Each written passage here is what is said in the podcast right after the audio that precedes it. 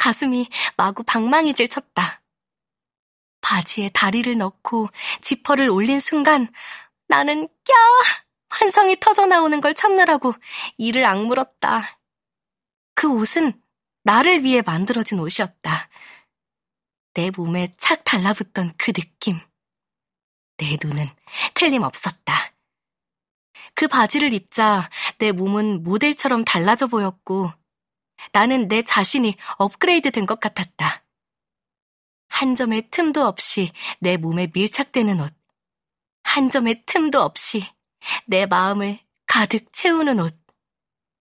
사람들이 흔히 말하듯 우리 엄마가 그렇게 믿듯 브랜드 네임의 혹한 허영심 때문이 아니었다.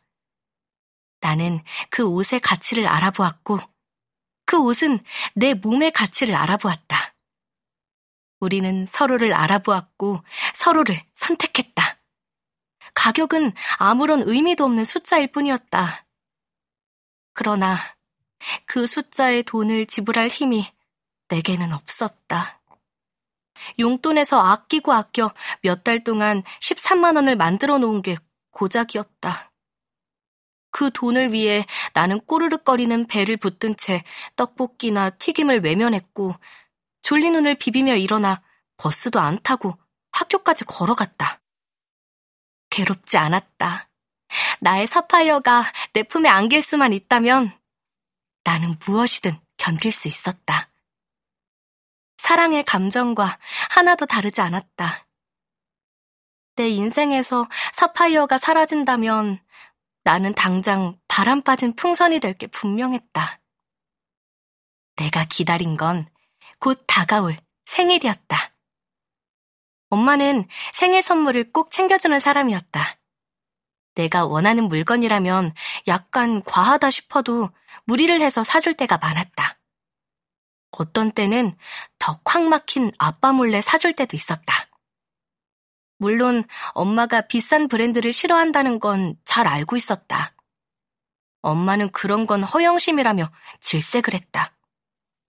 그래도 생일 선물이니까 그것도 거의 절반은 내가 모은 돈으로 사는 거니까 내가 졸으면 나머지 돈쯤은 못 이기는 척 내줄 줄 알았다. 그래서 나는 헬륨 풍선처럼 빵빵해진 심장으로 오늘 엄마를 그 청바지 매장으로 데려갔던 거다.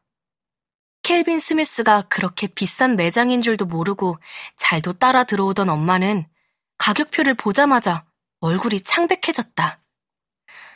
그때 모든 게 끝났다는 것을 알았어야 했다.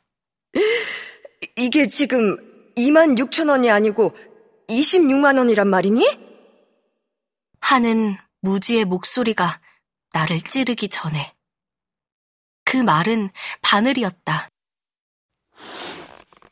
한껏 부풀었던 내 심장의 풍선은 그 말의 바늘에 맥없이 터지고 말았다. 나는 혼자 거리를 방황했다. 친구라도 불러 하소연하고 싶었지만 이런 일을 이해해줄 친구는 내 주변에 없었다. 내 친구들 중에 소위 금수저는 하나도 없었으니까. 내 친구들은 다들 그냥 그런 가정 형편이었다. 엄마들은 둘째 치고 본인들 스스로 그런 비싼 청바지에 욕심을 내지 않았다. 가장 친한 친구인 정윤이조차 내가 사파이어를 피팅룸에서 입어보고 기뻐 날뛰며 나왔을 때 처음엔 와 진짜 옷이 날개다. 너 정말 달라 보여 하고 외쳐놓고는 가격표를 보더니 고개를 절레절레 내젓지 않았던가. 옷이야 죽여주지만 솔직히 이 돈 주고 살 생각은 안 들지 않니?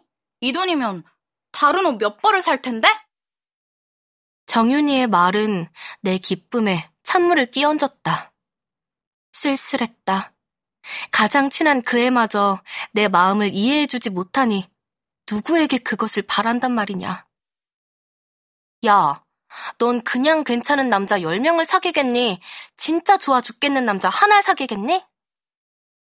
화가 나서 내뱉는 내 말에 정윤이는 킥킥거리며 말했다. 나? 난 그냥 괜찮은 남자 10명. 앞만 좋은 놈이라도 한 명보단 10명이 낫지. 다다 익선? 아, 물론 형편없는 놈이라면 하나도 싫지만. 나는 입을 다물고 말았다. 다른 건 몰라도 사파이어에 대한 나의 애정을 이해해줄 친구는 없었다. 결국 나는 혼자 여기저기 거리를 싸돌아다녀야 했다. 마음으로는 한 번이라도 더 사파이어를 보러 가고 싶었지만 알바생 언니가 나를 알아볼 것만 같았다. 이래저래 잡친 기분은 회복되지 않았다.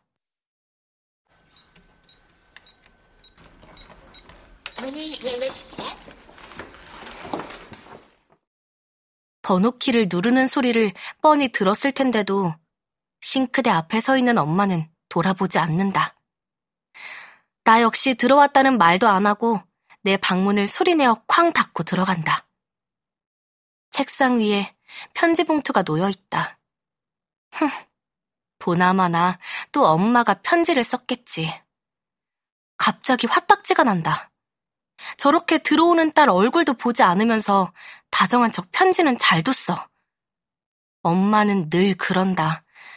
화가 나서 말을 하면 싸움이 되니까, 아니, 말로 하면 나를 이기기 힘드니까 저렇게 편지로 자기 생각을 우긴다. 편지라면 이제 나는 신물이 난다.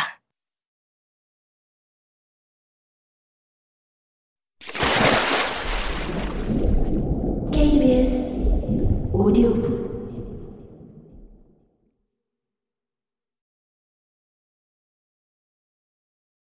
초등학교 2학년 때였다. 그때 내가 꽂힌 건 하얀색의 발목 부츠였다. 지금처럼 비싼 브랜드의 물건이 아니라 시장 신발 가게에 놓여 있던 저렴한 제품이었다. 나는 그 부츠를 본 순간 매혹되어 정신을 차릴 수가 없었다. 그 신을 신으면 내 하얀 겨울 코트가 얼마나 빛날지 눈에 선했다. 그때도 나는 그 신발에 하양이란 이름을 당장 붙여주었다. 하얀 코트를 입고서 내게 있던 검은 부츠 까망이를 신을 때면 마음이 언짢았다. 해서는 안 될 범죄를 저지르는 것처럼. 지금 생각해보면 비닐과 다름없는 인조가죽의 아동용 부츠였던 하양이는 진짜 가죽 부츠인 까망이에 비하면 껌값이었을 것이다. 문제는 까망이를 산 지 얼마 되지 않았다는 사실이었다. 겨울이 시작될 때 엄마가 사주었던 까망이도 내가 고른 신발이긴 했다. 그러나 어쩌란 말이냐. 그때 그 가게에는 하양이가 없었던 것을. 내 마음을 사로잡는 신발을 나중에 발견했으니 그것은 내 잘못이 아니지 않나? 나는 엄마를 조르기 시작했다. 미칠 듯이 하양이를 사고 싶었으니까. 엄마는 내 요구를 단칼에 거절했다. 신발 산 지 얼마 됐다고 또 사냐고 했다.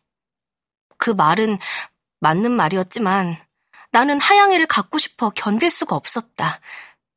지금이라면 그런 말을 했겠지. 사람이 필요한 것만 사냐고 마음을 온통 빼앗긴 물건이라면 어느 정도 무리를 해서라도 살 수 있는 게 아니냐고. 그때는 그런 논리를 댈 수 없었다. 그래서 나는 무조건 졸라댔고 그런 나를 엄마는 단호한 논리로 반박했다. 그러던 어느 날이었다. 엄마와 나는 모처럼 사이좋게 마루에 드러누워 쉬고 있었다.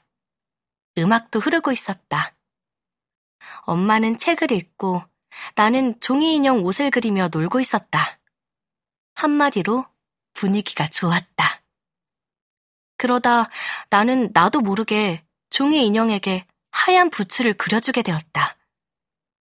그러자 걷잡을 수 없이 눌러둔 욕망이 솟구쳤고 나는 다시금 엄마를 졸라대기 시작했다. 물론 엄마는 안 된다고 말했지만 나는 계속 졸라댔고 결국은 생떼를 쓰게 되었다. 분위기는 당장에 썰렁해졌다. 나도 엄마도 토라져서 말도 안 하고 서로 등을 돌렸다. 한참을 그렇게 서로 말도 없이 씩씩거리며 누워있다가 엄마가 먼저 수첩에 무언가를 써서는